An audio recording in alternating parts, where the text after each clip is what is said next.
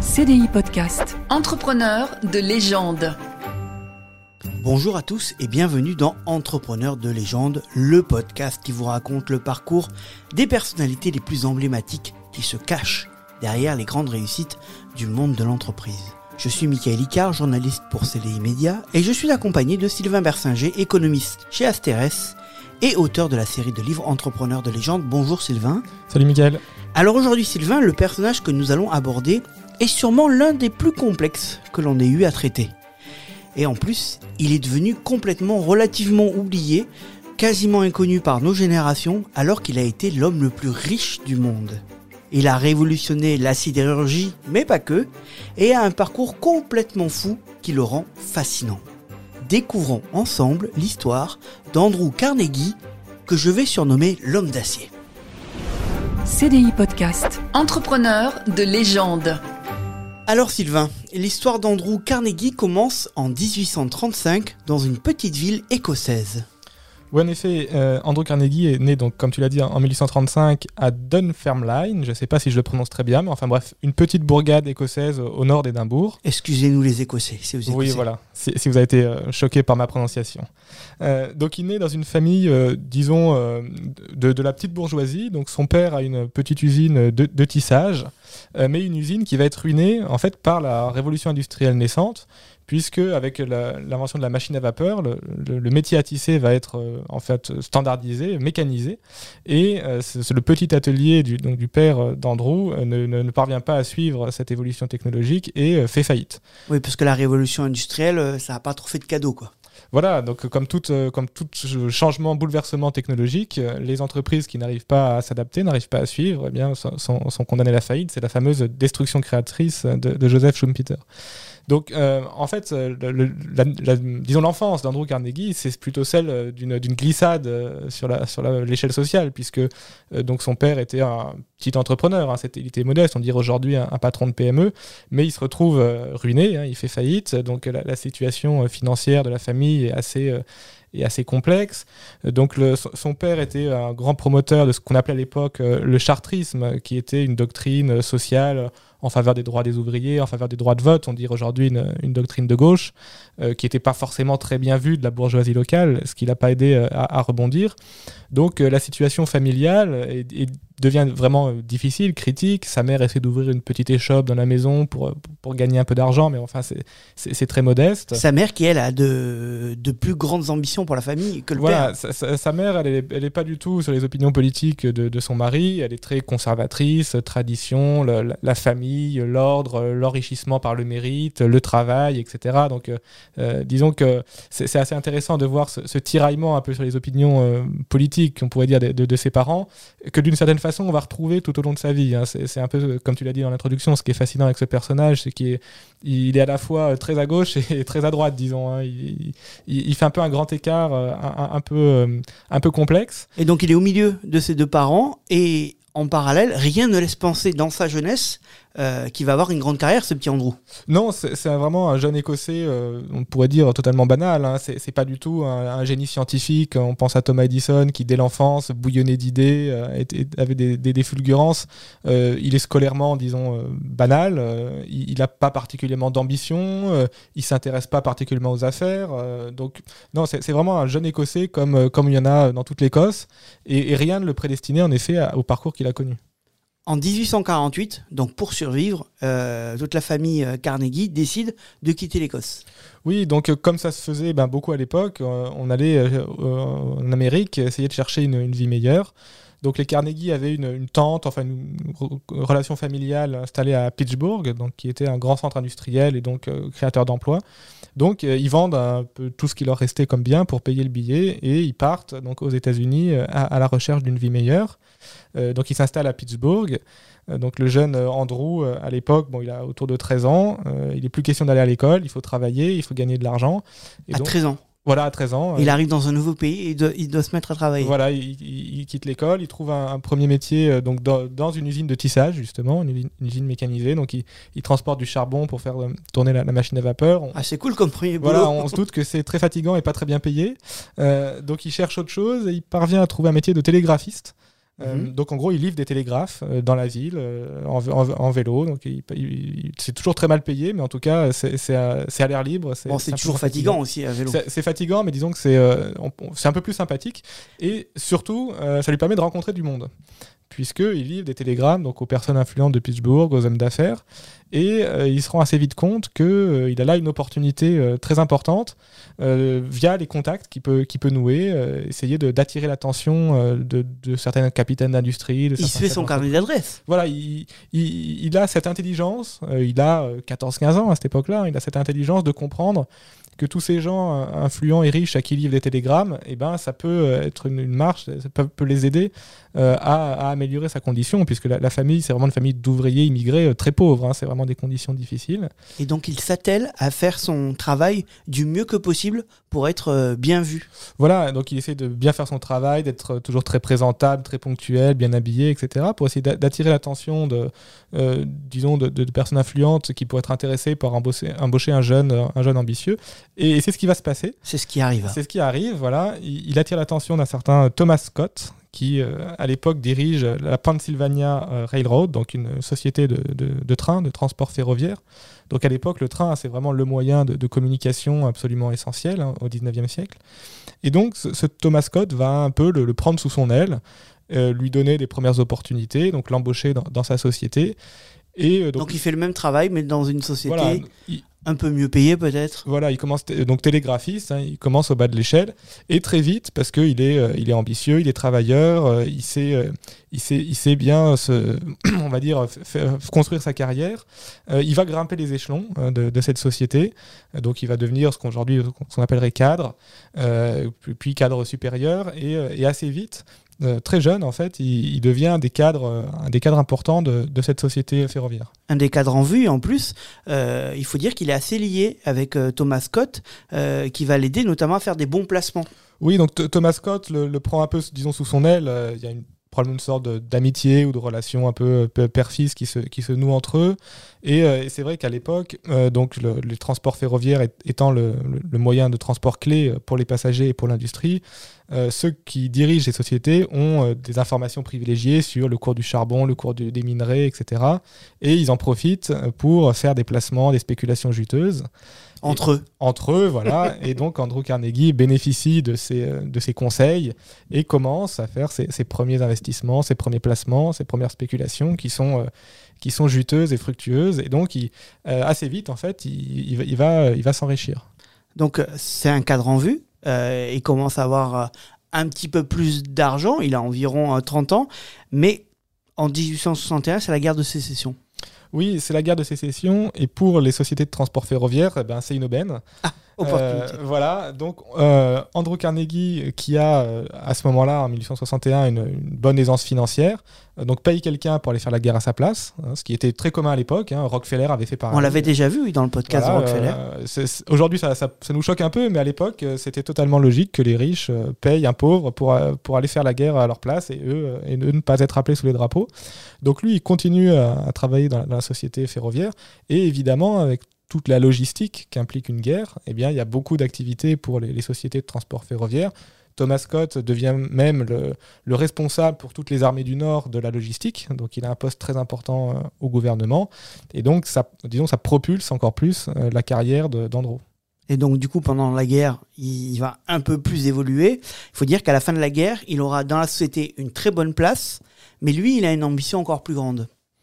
Oui, donc euh, c'est devenu à la fin de la guerre, en un cadre supérieur, euh, très bien payé, euh, en, vue, mais il n'a pas envie de rester salarié toute sa vie. Il a, de l'ambition, il, a pris un peu de, la bouteille et, l'ambition lui est venue et il veut créer sa propre société. Donc une, société qui va créer dans l'acier parce que en fait il a, il a disons diagnostiqué une faiblesse dans les transports ferroviaires, dans les ponts. Donc les ponts qui à l'époque étaient faits en bois, Ah oui. donc pas très solide. Et lui, il se dit, bah, les ponts, il faut pas les faire en bois, il faut les faire en poutre d'acier. Et donc, ça Ah oui, à l'époque, il n'y avait pas de poutre d'acier dans les, dans, les, dans les ponts, enfin très peu. Bah, quoi. les, les- les premiers, hein, quand on regarde les westerns, euh, les les attaques des Indiens, etc., souvent c'est des ponts en bois, hein, puisque quand on construisait des lignes ferroviaires au fin fond de nulle part, euh, aux États-Unis, le matériau qu'on avait sous la main, c'était le bois.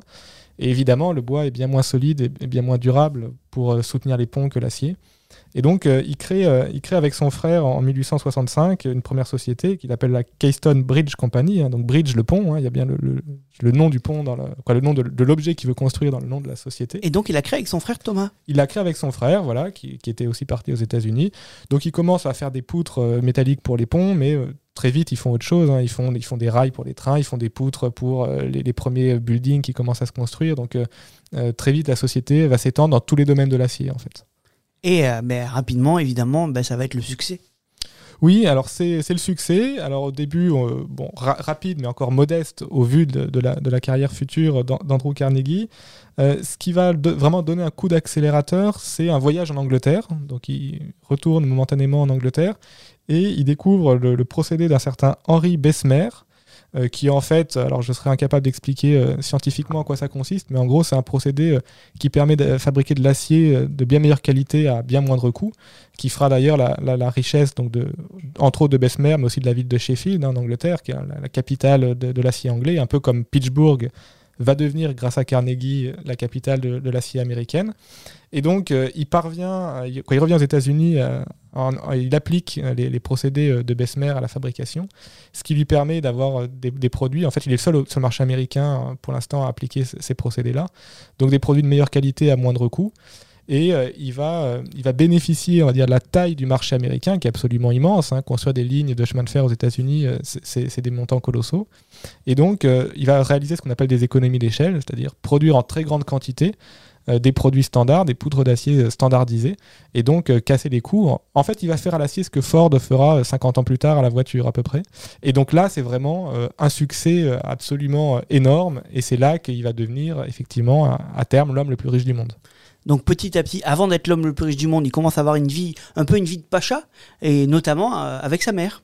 Oui, donc euh, il a une vie, euh, une vie privée un petit peu, pourrait dire originale. Euh, il s'est marié très tard, il a une fille très tard, et euh, il va vivre euh, donc avec sa mère. Donc son père est mort entre temps, avant qu'il ait pu, qu'il ait pu s'enrichir. Donc il est mort dans la pauvreté. son Il est mort dans la pauvreté, oui, son, son père en effet. Et donc lui va vivre avec sa mère, dans des- notamment ils vont déménager à New York, dans des splendides appartements, dans, dans les meilleurs hôtels, un peu, un peu comme un vieux garçon en fait, il- avec sa mère. Il a offert un peu à sa mère la vie dont elle rêvait. Voilà, donc sa mère qui avait toujours été désireuse de- de- d'ascension et de respectabilité sociale et d'enrichissement, il va, il, va lui, il va lui offrir ce, train de vie euh, dont, elle rêvait et, il, va, pouvoir satisfaire ses, on va dire, ambitions, désirs, euh, ses désirs d'ascension sociale. Avant de parler de la suite du succès, j'aimerais qu'on s'attarde deux minutes sur un drôle d'engagement qu'il a pris à 33 ans pour voir un peu le portrait un peu ambivalent de ce personnage. Oui, alors c'est vrai que pour l'instant on a parlé de sa réussite. Euh, Andrew Carnegie, c'est quelqu'un qui s'est toujours disons, posé beaucoup de questions sur la société dans, dans son ensemble. Euh, c'est vrai qu'autour de la trentaine, il, il avait pris l'engagement, il s'était dit, moi je travaille encore deux ans, je gagne encore beaucoup d'argent, après j'arrête, je prends ma retraite et je m'occupe d'œuvres sociales et autres. Euh, alors évidemment, il l'a pas fait, hein, il a continué, Non, à, mais non, il a continué à- plus tard. à travailler. Mais euh, mais il y, a- il y a vraiment une, une réflexion chez lui, euh, il, va écrire quelques articles aussi, qui est toujours un petit peu ambivalente. C'est-à-dire que d'un côté, il va prôner la redistribution des richesses, le fait que les, les- les patrons doivent prendre soin de leurs ouvriers, etc. D'un autre côté, il va prôner une sorte de darwinisme social, c'est-à-dire en gros, bah, les plus riches sont riches parce que c'est les meilleurs, et puis les plus pauvres, bah, qui se débrouillent parce qu'en fait, euh, s'ils sont pauvres, c'est qu'ils sont pas productifs. Donc en fait, dans, dans ces réflexions euh, et dans, dans ces propos, il y a, il y a en fait toujours une ambivalence qu'on retrouve un peu dans, dans toute sa vie. Euh, d'un côté, on va dire très social, très à gauche, et d'un autre côté, un libéralisme absolu et froid et, prêt à écraser l'ouvrier sans aucun scrupule. Et on en Ça- parlait au début du podcast, c'est un peu ce qu'il retrouvait à table chez lui, entre son père et sa mère. Voilà, c'est un petit peu le, le tiraillement. Alors, euh, bon, on va pas faire de la psychologie de, de comptoir, mais Ouais, un, c'est un peu le tiraillement, effectivement, qu'il y avait dans les, dans les débats familiaux dans son enfance. Le pays, petit à petit, se transforme, notamment grâce à son acier. Oui, donc le, le fait qu'il y ait de l'acier euh, pas cher et de bonne qualité, euh, ça va permettre notamment euh, les buildings, les gratte-ciel, hein, les gratte-ciel de Chicago et New York euh, n'auraient jamais été possibles sans cet acier euh, bon marché et de qualité. Ça va permettre des ponts, le, le pont de Brooklyn, hein, le célèbre pont de Bro- Brooklyn qu'on a tous vu sur, sur des photos, même si on n'est pas allé à New York. Euh, donc il, il est fait euh, avec de l'acier d'Andrew Carnegie. Ça va permettre des bateaux avec des coques d'acier, donc des, bateaux beaucoup plus solides. Ah oui, avant c'était en bois les Avant, bateaux. c'était en bois, hein, après, ça, ça va être en acier. Euh, donc voilà, c'est vraiment une, modification. euh, alors bien sûr de Pittsburgh qui devient la, la, première ville au monde pour ce qui est de la production de l'acier, mais c'est vraiment une, une, transformation qui va aller bien au-delà. Donc on se retrouve dans le transport maritime ou, ou ferroviaire, qu'on retrouve dans l'architecture aussi. C'est un truc de fou parce que on a complètement quasiment oublié le nom de Andrew Carnegie, mais en fait, on voit encore son acier. Oui, son acier, ou en tout cas le, ce qu'a permis son acier, disons. Euh, sans Andrew Carnegie, il n'y aurait certainement pas eu autant de buildings à, New York et Chicago. Et donc la société continue de grandir jusqu'en 1892 précisément. Oui, euh, en 1892, euh, Andrew Carnegie s'associe avec un magnat du charbon, donc Henry Clark Frick, qui, comme lui, est arrivé, avait grandi dans la pauvreté et avait bâti un empire, donc lui, dans le charbon.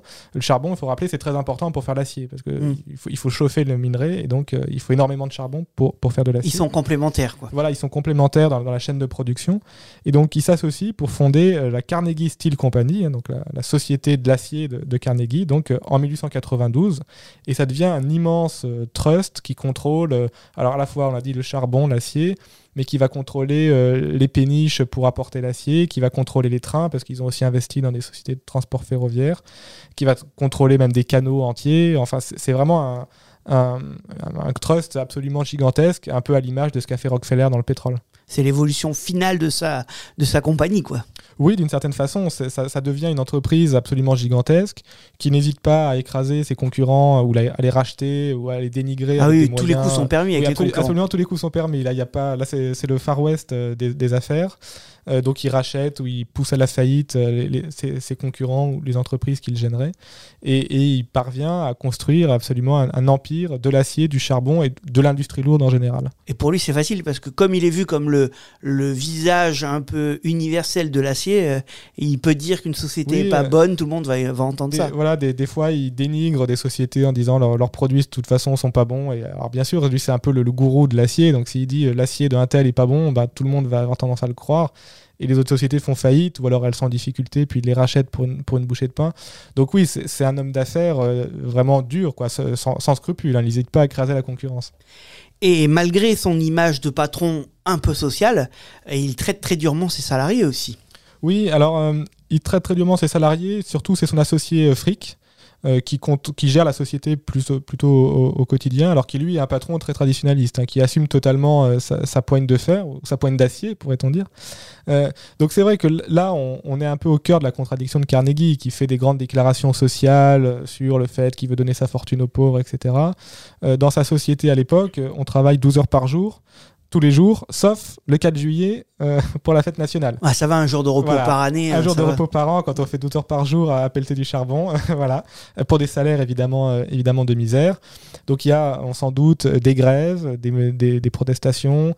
Les ouvriers tentent de se syndiquer, évidemment, le, les, les, patrons ne sont pas d'accord. Fric n'hésite pas à, à, embaucher des milices privées, à envoyer la police. Donc c'est des, des, conflits sociaux très, très durs.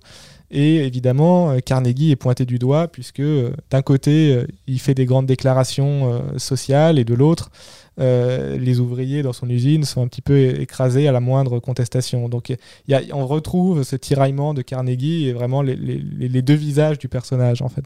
Et ça c'est important de le dire, l'image de Carnegie est autant détériorée en interne dans ces sociétés que en externe. Oui, alors c'est aussi euh, l'époque, là on arrive fin 19e siècle, début 20e siècle, c'est l'époque de ce qu'on appelait aux États-Unis les, barons voleurs. Donc c'est ces très grands capitaines d'industrie, donc Carnegie dans l'acier, euh, Rockefeller dans le pétrole, euh, Vanderbilt dans, le, dans le transport ferroviaire, ou Stanford, JP Morgan dans la banque. Donc une, une, dizaine, une quinzaine de très grands patrons américains qui ont en fait des monopoles, qui sont richissimes et qu'on a appelé les, barons voleurs, donc ils sont très dénigrés, traînés dans la boue par les caricaturistes, etc. Parfois à juste titre. Hein, il faut, euh, bon, on, l'a dit, Carnegie et d'autres euh, n'ont pas trop de scrupules pour écraser la concurrence et s'enrichir. Et, euh, donc il y, a début du XXe siècle hein, une, critique très forte aux États-Unis. Dans le cas de Rockefeller, ça va conduire au démantèlement de sa société d'ailleurs.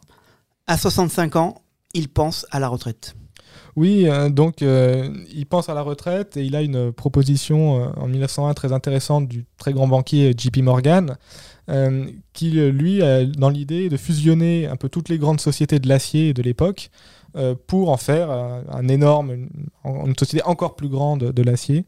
Et donc, en 1901, euh, Carnegie vend sa société à, JP Morgan, à cette, cette sorte de, de fusion qui va s'appeler donc US Steel.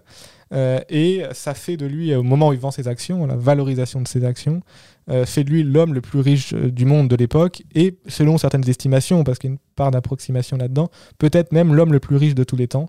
Euh, donc on peut estimer qu'il aurait aujourd'hui à peu près 400 milliards de dollars. C'est à peu près le double de, de Jeff Bezos, selon les. les- bon, ça, ça fluctue for- fortement selon les cours de la bourse, mais Mais bon, il était, pas, il était à l'abri, quoi. il était à l'abri du besoin, on va dire ça comme ça. Donc, à l'époque, c'est l'homme le plus riche du monde et il mène une retraite de philanthrope. Oui, donc euh, arrivé à la retraite, il va euh, enfin, pourrait-on dire, euh, mettre euh, ses, ses actes en, en cohérence, en cohérence avec ses discours et il veut euh, donc donner l'ensemble de sa fortune à des œuvres caritatives. L'ensemble. Ou alors il laisse quelques miettes pour sa fille, mais enfin c'est des miettes à la Carnegie, donc ça, ça fait des, des belles miettes.